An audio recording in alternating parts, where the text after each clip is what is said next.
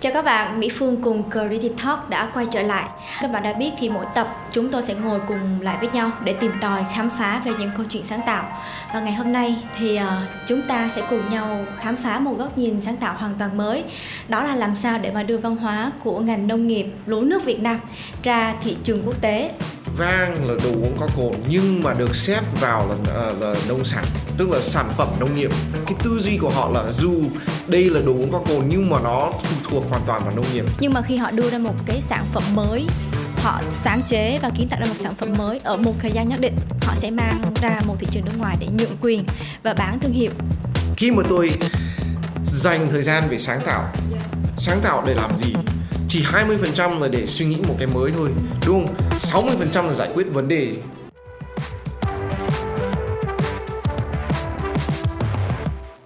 với chủ đề này thì khách mời của chúng ta ngày hôm nay cũng sẽ vô cùng thú vị. Anh đã mang cho mình rất nhiều những trải nghiệm về văn hóa và kiến thức từ nơi anh sinh ra cho đến nơi anh chọn để xây dựng sự nghiệp của mình như ngày hôm nay. Xin giới thiệu với các bạn khách mời của Creative Talk đó là anh Daniel Hoài Tiến, nhà sáng lập Sông Cái. Xin chào anh Tiến ạ. À. À, chào Mỹ Phương và chào khán giả của Creative Talk. À, tôi là Nguyễn Hoài Daniel. À, hiện nay là nhà sáng lập và CEO tức là giám đốc của công ty Sông Cái Distillery. Dạ. À, Dạ và sở dĩ mà ban đầu mà em giới thiệu với tất cả quý vị khán giả anh Daniel về việc mà anh có nhiều sự trải nghiệm và văn hóa từ nơi anh sinh ra cho đến mà nơi anh chọn để khởi dựng sự nghiệp bởi vì em cũng được biết rằng là anh uh, Daniel là người được sinh ra tại Mỹ và sau đó thì uh, quê hương của tổ quốc là ở Việt Nam cho nên là anh uh, sự nghiệp của anh hiện tại là gắn liền rất nhiều với văn hóa và người dân Việt Nam đúng không anh? Đúng rồi. Uh, tôi thì sinh ra ở bên Mỹ. Ừ. Uh, chi tiết là mình sinh ra ở bên California dạ. à, thì mình lớn lên ở Mỹ chắc được phải đến 25 26 tuổi thì mới về ừ. Việt Nam thì phải cách đây tầm 6 7 năm thì mới mới về Việt Nam để không phải lập nghiệp nhưng mà để để góp sức một tí cho cho đất nước quê hương của của, của bên bố mẹ mình. Dạ. Yeah. Nhưng mà từ cái thời điểm nào khi mà anh qua Việt Nam và mà anh nhận ra rằng là mình sẽ có mang một cái sứ mệnh như hiện tại?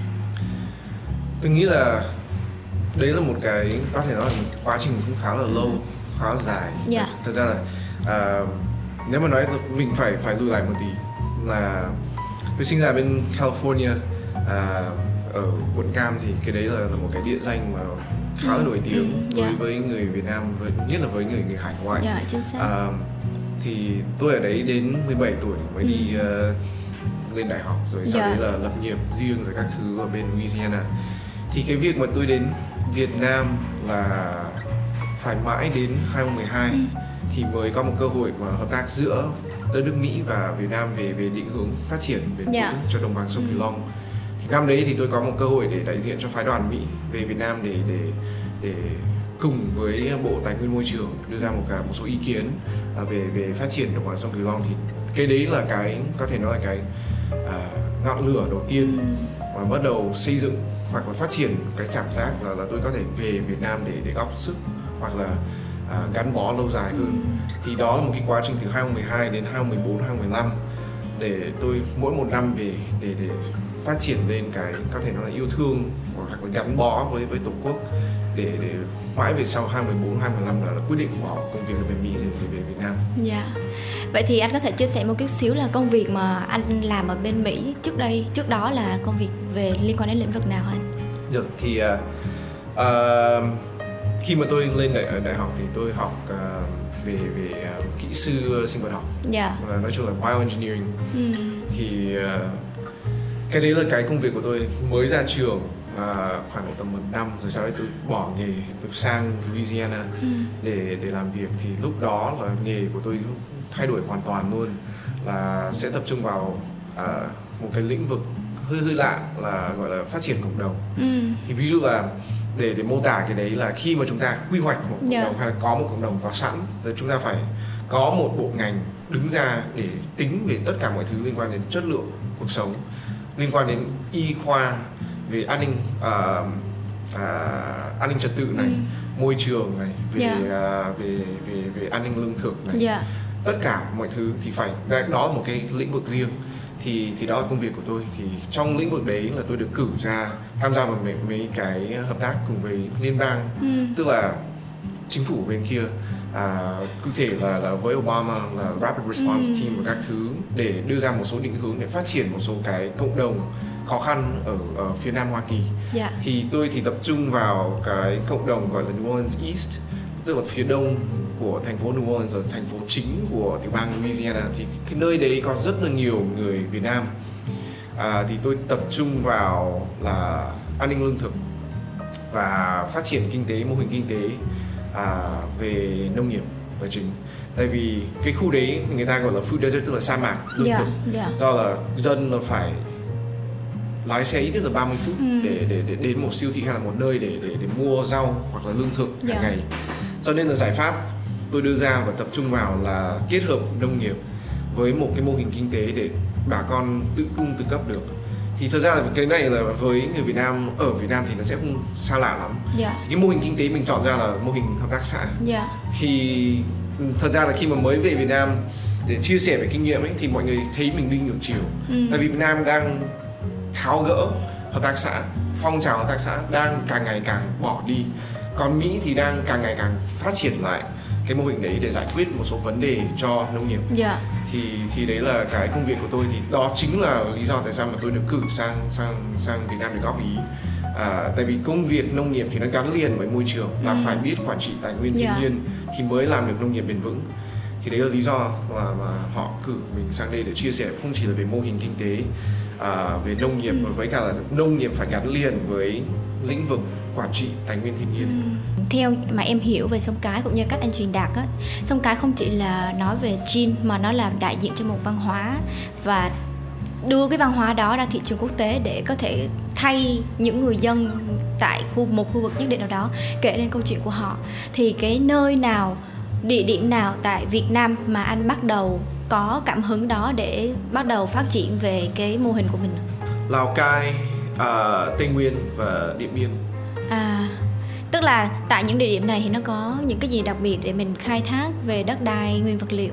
thực hiện thì nó phải địa phương hóa Ừ. một số địa phương thì người ta sẵn sàng người ta có thể là có năng lượng nó đủ cao để để mình đầu tư vào mình mình dựng một cái xưởng sơ chế cho họ thì ví dụ ở Lào Cai mình có một cái xưởng nhỏ để để để để, giúp bà con sơ chế nông nghiệp thì nó không chỉ là nông ờ, sơ chế nông nghiệp để phục vụ cho sông cái nhưng mà khi mà không có à, vào mùa vụ của sông cái thì họ cũng tự dùng để để để, để họ đưa ra sản phẩm khác để họ Ừ. tự tự bán tự có thương hiệu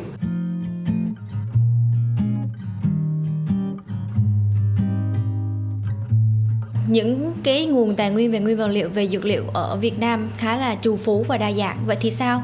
Tại sao mình lại chọn gin sông cái là một sản phẩm để đại diện cho văn hóa Việt mang ra thị trường quốc Ừ. tế mà không phải là một loại về ờ, dược phẩm về sức khỏe về dinh dưỡng khác. Ok, thì cái câu chuyện tại sao mà sông cái chọn ờ, sản phẩm có cồn là đơn giản là trong văn minh con người là sản phẩm có cồn là có thể nó là một trong những cái biến thể cuối cùng của của văn minh nông nghiệp Ừm, đúng không ạ?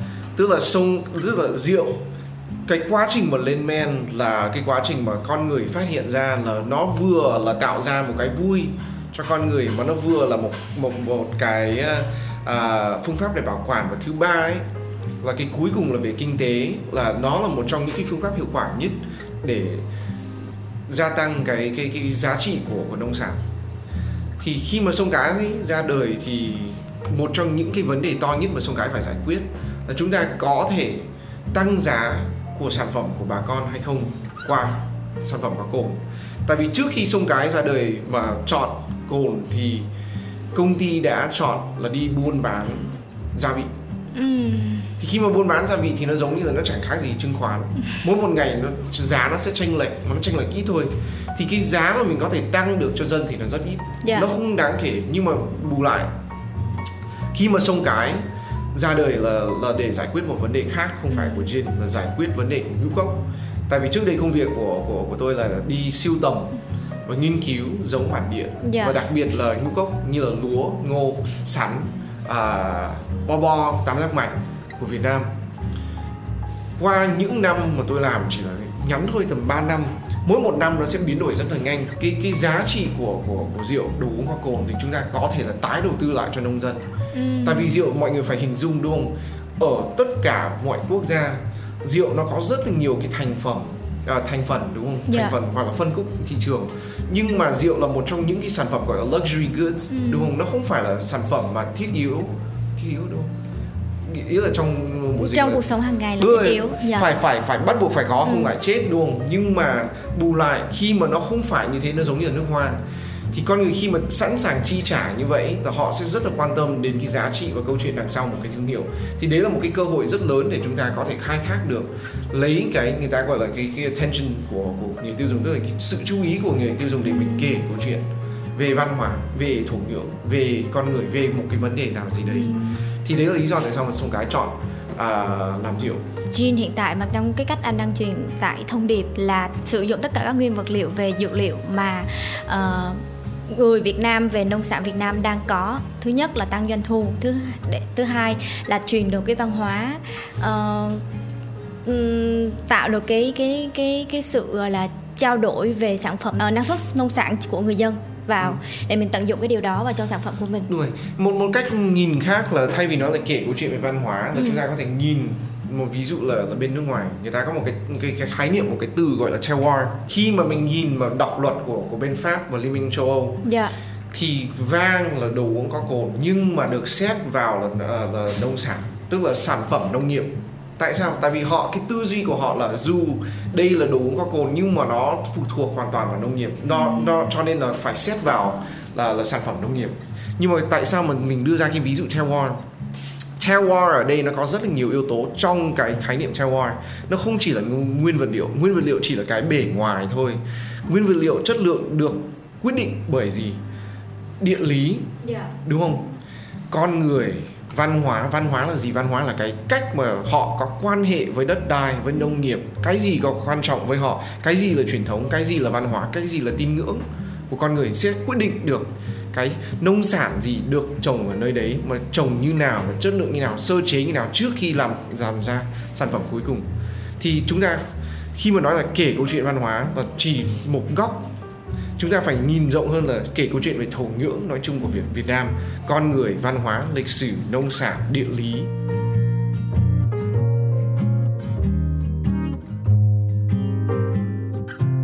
Vậy thì cái uh, việc anh nói là sản phẩm nông nghiệp nó là một cách để mà mình có thể đại sông cái đại diện cũng như là một cái quốc gia khác như anh nói là vang là một sản phẩm nông nghiệp để họ truyền bá ra cho đến với thị trường quốc tế và đại diện cho văn hóa của người Việt thì em thắc mắc một cái là bia cũng là một cái sản phẩm nông nghiệp từ lúa mạch ừ. tại sao bia được mọi người uh, được thị trường truyền thông quảng cáo họ tiếp nhận và cho rất là nhiều chiến dịch. Còn rượu á, thì đang còn bị một số hạn chế ừ, là mình phải có rất nhiều chính sách thủ tục. Thì tại sao một sản phẩm nông nghiệp mà như rượu chẳng hạn lại phải có những cái chính sách hạn chế đó anh? Bia và và rượu độ cồn nặng thì nó sẽ có hai loại đúng không? Là là độ cồn thấp ừ. thì được phép quảng cáo. Độ cồn cao thì nó giống như là thuốc lá nó ừ. giống như là là mấy cái cái cái hàng hóa mà coi như coi coi như là nói là là, là nhạy cảm yeah. Dạ.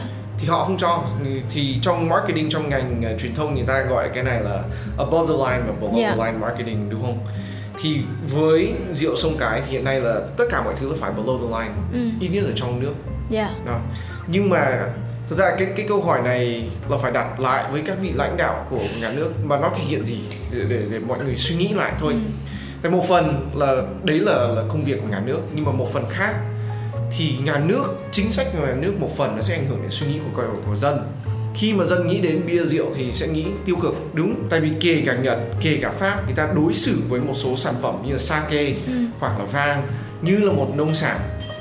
Người ta đưa cái đấy là chiến lược để giải quyết nông nghiệp và giải quyết vấn đề thương hiệu quốc gia. Tại vì ví dụ là sake phải cách đây phải đến 1991 thì chính phủ Nhật mới bắt đầu thay đổi chiến lược về về sake để bắt buộc là tất cả nhà sản xuất sake phải gắn liền với nông dân để mua trực tiếp. Và mỗi một vùng là phải mua gạo bản địa của cái vùng đấy để xây dựng thương hiệu từng vùng một. Và họ sẽ cùng với doanh nghiệp đi xuất khẩu để thay đổi suy nghĩ của của thế giới về sake bây giờ là trên mỗi bàn ăn sushi hoặc là món ăn nhật của thế giới ừ. đều có sake hết dạ đúng không chính xác mà tất cả cái nhãn hiệu của sake nó sẽ nếu mà để ý nó sẽ ghi là từ đâu loại nào sơ chế gạo như nào và giống ừ. gạo như nào thì là do tư duy của chúng ta thôi ừ. nên là mình nghĩ là nhà nước là từ dân ra hết đúng không thì chính chúng ta phải thay đổi suy nghĩ của chúng ta và quan hệ của chúng ta yeah. về dạ. mọi sản phẩm về thương hiệu về cách tiếp cận về câu chuyện của của chính đất nước của chúng ta thì chúng ta có thể thay đổi được trong tương lai yeah. Dạ. còn đâu thì về chính sách thì đấy không phải là là lĩnh vực của của của mình dạ yeah. Dạ. yeah. vậy thì nếu uh, mình đang phải uh, mình đã nói về việc thay đổi thì là một cái gì đó nó chắc chắn là sẽ sau này nhưng mà hiện tại thì là hơi xa vậy thì anh làm thế nào để mà team truyền thông của mình có thể uh, quảng bá uh, Chin sông cái một cách gọi là thuận lợi nhất thì chiến lược mà sông cái áp dụng có thể áp dụng được trong mọi sản phẩm trong lĩnh vực ngách hoặc là cao cấp yeah. Dạ. tức là tức là sao là cái chiến lược của sông cái là không phải là là, là hoàn toàn là promotional hoặc là để chốt sales đúng không cái cái chiến lược của sông cái với cá nhân tôi là là làm sao để chúng ta mang lại giá trị cho người tiêu dùng nhưng mà sông cái sẽ kể câu chuyện về văn hóa kể câu chuyện về công thức làm sao để pha món nó ngon hơn à, kể câu chuyện về về con người đúng không? Thì như vậy nó sẽ mang lại giá trị cho cho người tiêu dùng. Đấy là quan trọng hơn. Tại vì khi mà với một cái brand khi mà nói đến xây dựng thương hiệu là chúng ta phải nhìn là khách hàng của mình là con người mình cũng là có một cái con người người ta hay nói là personality của brand tính cách của, ừ. của thương hiệu đúng không? Dạ, yeah, ADN. Thì nếu mà chúng ta đối xử với xây dựng uh, thương hiệu như là một con người mình dùng rất là nhiều thuật ngữ mà có thể mô tả được một con người thật ấy. Yeah. Dạ. Tại sao mà chúng ta không nhìn là thương hiệu của chúng ta phải tiếp cận con người tức là khách của mình như là một cái buổi hẹn hò chúng ta phải làm quen nhau xây dựng tin tưởng giữa hai bên để chúng ta có thể bước sang mấy cái cái bước tiếp theo đúng không trước khi anh uh, nói với mỹ phương là ok em mua sản phẩm của anh đi thì em phải có một cái tự tin tin tưởng với anh trước đã đúng không? Yeah. Dạ. Về sales là phải thế, nó phải gắn liền với marketing và branding. Branding và marketing là gì? Là chúng ta phải làm quen với nhau trước đã. Không? Kể câu chuyện để chúng ta ừ. nhìn là xem là có phù hợp với nhau không thì mới chốt được một cái gì đấy cụ thể như là ok mình sẽ ủng hộ brand bằng cách là mua sản phẩm hay là mình sẽ gắn liền với brand lâu dài đó là cái chỉ tiêu mà, mà sông cái quan tâm đến mà cái đấy cũng là một cái bài học mà không chỉ là uh, chỉ riêng sông cái nhưng mà tất cả mọi ngành nghề mà rất nghiêm túc về việc xây dựng brand là phải làm sao để xây dựng quan hệ thực tế và đích thực giữa brand và người tiêu dùng ví dụ là nếu mà em đến với một cái brand đúng không mà em thấy thú vị em mua sản phẩm một, một lần và em thấy là ô sản phẩm này hoặc là thương hiệu này nó chỉ hời hợt nó chỉ đến đấy thôi thì cái cái khả năng hoặc là cái cái tỷ lệ mà em có thể quay lại hay là gắn liền lâu dài thì nó rất là thấp đúng không? Dạ. Yeah. Thì cái mục đích của của hành trình cùng với với thương hiệu là chúng ta muốn kiểu như là lôi kéo người hành uh, người tiêu dùng như là họ đi cùng với mình đúng không? Đi cùng với mình trên một cái lối đi thì họ sẽ gắn bó với mình lâu dài đó là cái phải bổ sung với cái nhận diện về về thương hiệu ừ. tại vì nó có một cái khái niệm trong trong ngành sales gọi là 80-20 yeah. thì thà chúng ta có 20 người mà sẽ tiêu thụ rất là mạnh mẽ và rất là trung thủy với brand thay vì có 100 người mà chỉ mua một lần ừ. đó là cái cái suy nghĩ của, của của cá nhân tôi và và áp dụng cho cho cho thương hiệu ừ. của, của sông cái dạ yeah thì như anh nói là cái cái thuật ngữ mà anh nói là khách hàng mà đi theo với mình một chặng chặng hành trình đó cái cái cái cái quy luật 80 20 đó thì có thể họ có thể hiểu là loyal customer mà anh đang định hướng đúng không? Đúng rồi. Ừ. Vậy thì uh, có em đang thấy là hiện tại á trên những cái phương tiện truyền thông mà sông cái đang hướng tới là thứ nhất là nguyên vật liệu, câu chuyện về văn hóa, rồi tiếp theo đó là về con người, đặc biệt là người đồng bào ở những cái vùng cực bắc.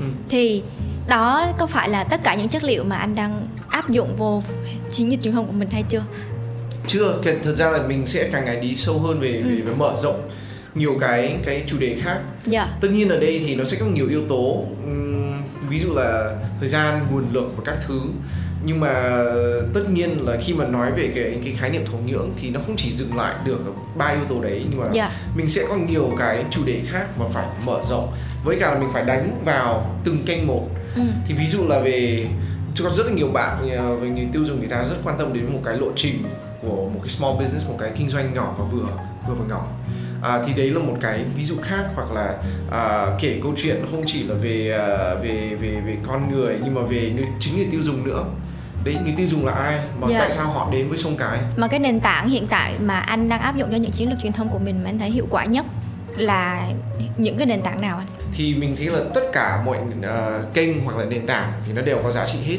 thì chúng ta phải phải phải đánh đa chiến lược đúng không thì mới thắng được hoặc là ừ. mới phát triển được mỹ thì rất là khác việt nam thì mỹ bây giờ họ hầu như là bỏ facebook rồi ừ. họ không dùng facebook yeah. Dạ. uh, instagram rất là hiệu quả trang mạng ừ. rất hiệu quả email rất hiệu quả uh, một số thứ khác như là text messaging ừ. là là một cái kiểu khác nữa um, thì mấy cái thứ đấy ví dụ text messaging ở Việt Nam thì nó nó hơi ít yeah, uh, email thì cũng càng ít nữa uh, Instagram thì Việt Nam chưa phổ biến lắm nhưng mà email và Facebook thì ở bên uh, châu Á nói chung thì đang rất là vẫn rất là mạnh nhưng mà bên một số nước Tây phương thì nó đang khá là giảm về về về về hoạt động. Yeah. Dạ.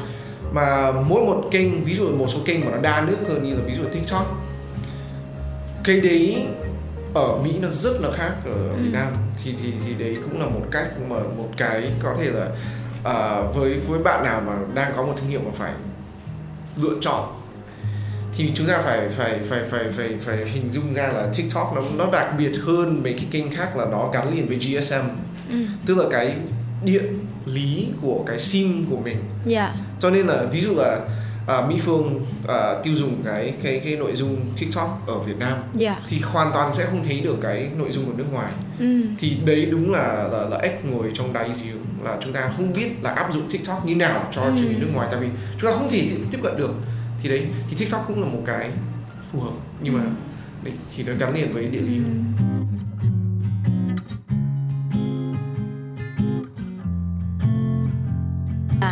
Vậy thì hiểu để cho cụ thể rõ ràng nhất đó là mình phải phụ thuộc vào target audience của thương hiệu và sản phẩm mình hướng đến. Đúng rồi. Nên để mình chọn nền tảng cho phù hợp hơn. Đúng rồi. Dạ. Vậy thì cái thị trường ngách của mình nó khá là đặc thù như thế này anh khi mà anh làm những cái chiến dịch quảng cáo truyền thông đó mình có phải ờ, rắc rối trong những việc xử lý những cái giấy tờ chính thủ tục về ờ, pháp luật cách dạ, cách thức uh, giấy phép để mình có thể truyền thông không anh? Không, chỉ uh, Việt Nam như thế thôi. Ở nước ngoài thì không. Uh, thì, thì mấy cái đấy thì thực ra không có giấy tờ gì tại vì mình đã biết luật Việt Nam như nào. Với với bên nước ngoài thì người ta không cấm mấy cái đấy chỉ là ví dụ là uh, mấy cái kênh mạng xã hội người ta sẽ tự quản. Ví dụ là TikTok người ta chưa đưa ra một cái quy định rõ ràng về về cách tiếp cận rượu và và, và độ tuổi cho nên là một số thứ mà nó lộ quá thì người ta sẽ tự tự xóa thôi ừ. thì bên nước ngoài nó như thế thì mình cứ đăng đăng đăng đăng đăng đăng nếu mà nếu mà nó không phù hợp thì họ sẽ nhắc nhở và và và, và dọc ừ. kiểu như là xóa yeah. Dạ. nó không phải là mình phải xin phép từ đầu đó là tư duy của hai hai bên nó hoàn toàn là khác nhau Việt Nam là phải xin phép Mỹ thì thì thì xin lỗi đúng không? đúng không? Thì thì như vậy thì mình không không không có nhiều thủ tục hay là giấy tờ hay là hành chính phải làm ừ. theo anh để mà một bạn trẻ hiện nay để đưa ra một sản phẩm cá nhân uh, ra một thị trường quốc tế thì bạn cần phải có yếu tố nào về thứ nhất là về kiến thức của bạn và thứ hai là về chất liệu của sản phẩm thực ra cái kiến thức đầu tiên là là về thị trường nước ngoài dạ yeah. là nó nó không chỉ là nhu cầu của thị trường ừ. nhưng mà cái tính cách của thị trường ừ. về hành vi tiêu dùng cái giá trị cốt lõi của người tiêu dùng người ta mong muốn gì yeah. Dạ. thì mình phải hiểu tâm lý con người thì mình mới xây dựng một cái thương hiệu nó kể câu chuyện và đánh vào cái tâm lý của con người được ừ. đúng không à, thứ hai là cái việc khác đấy là cái việc nói chung là liên quan đến truyền thông yeah. Dạ. đúng không? hoặc là thị trường là sale rồi các thứ nhưng mà mấy việc khác là khi mà sang nước ngoài thì chúng ta phải hiểu rất rõ về về các cái thách thức liên quan đến logistics về pháp lý về mọi thứ yeah. Dạ. với một công ty Việt Nam thì mình nói rõ là để làm việc ở nước ngoài rất là khó không chỉ là vì là chúng ta khó tiếp cận với cái thị trường thị trường nước ngoài nhưng mà chính sách ngân hàng nhà nước ở đây làm rất khó nhiều việc là là, là chuyển tiền giao dịch với với uh, bên nước ngoài ừ. thì mấy cái thứ đấy là phải làm rõ nếu yeah. Dạ. không là trong quá trình quá trình vận hành nó sẽ gặp rất là nhiều khó khăn mà nếu mà là chỉ có quốc tịch Việt Nam thì mình không có nhiều lựa chọn khác để xoay sở đúng không à, thì cái đầu tiên là phải hiểu thị trường và quan trọng là phải hiểu tâm lý sâu sắc ừ. tức là hiểu rất là sâu sắc tức là tâm lý và giá trị cốt lõi và con người ở thị trường sở tại đấy yeah. Dạ. họ mong muốn gì và họ coi trọng gì thì mới xây dựng và kể câu chuyện được về về thương hiệu và sản phẩm của mình và thứ hai là phải rất là tính kỹ về cái bài toán logistics pháp lý và và tài chính ừ.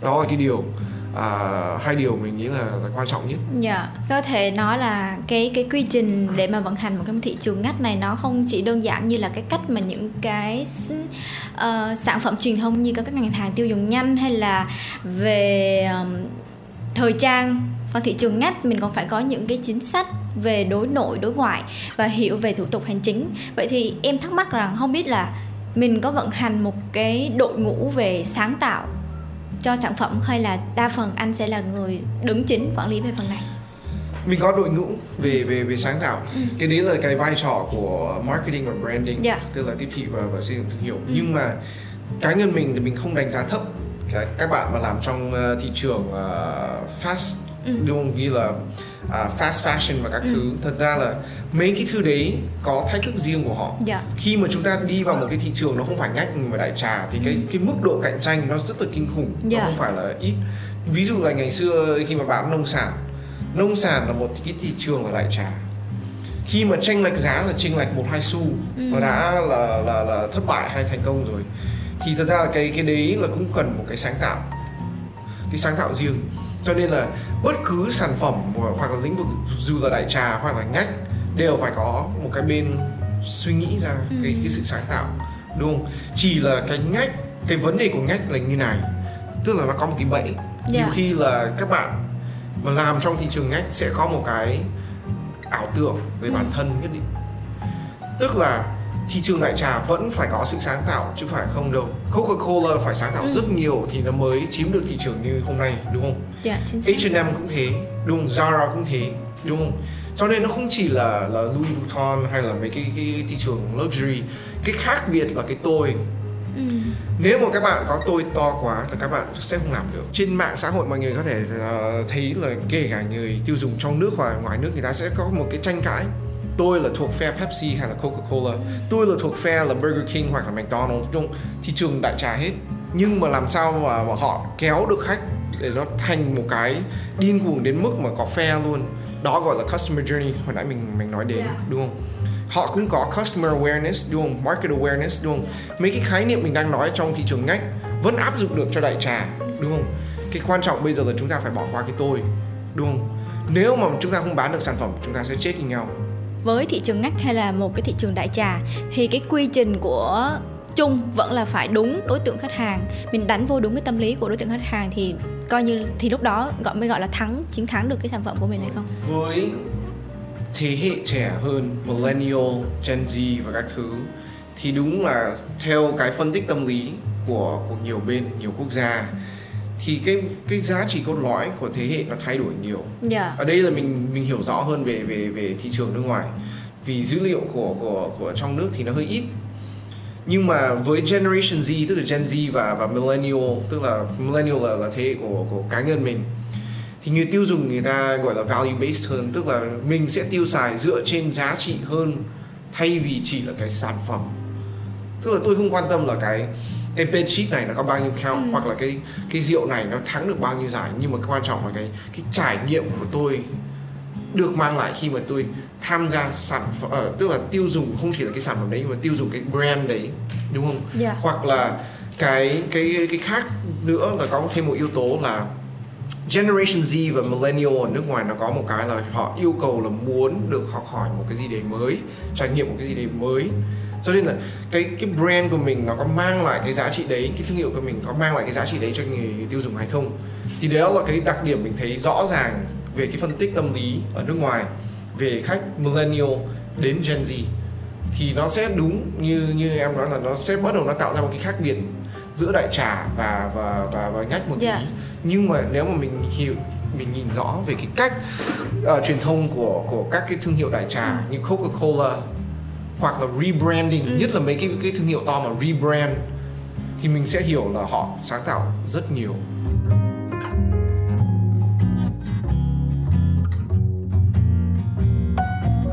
và bây giờ chúng ta sẽ đến với một phần mà cũng nằm trong cái uh, cái chuỗi Creative Talk này đó là ba câu hỏi nhanh. Câu hỏi đầu tiên đó là nếu hiện tại không phải là sông cái thì sản phẩm mà anh muốn hướng đến sắp tới là gì? Nước hoa và câu số 2 đó là um, thị trường sắp tới mà anh muốn lấn sân cho sông cái của mình là thị trường nào? Úc Dạ và câu cuối cùng đó là nếu như mà có thể đi lược bỏ bớt một cái quy trình trong quá trình sản xuất và xây dựng thương hiệu để nó tối ưu về hiệu suất nhất thì anh sẽ lược bỏ quy trình nào? uhm, hành chính. À, em có thể hình dung là hành chính nó rất là rắc rối, rất là nhiều người làm doanh nghiệp cũng hay kêu ca về việc hành chính.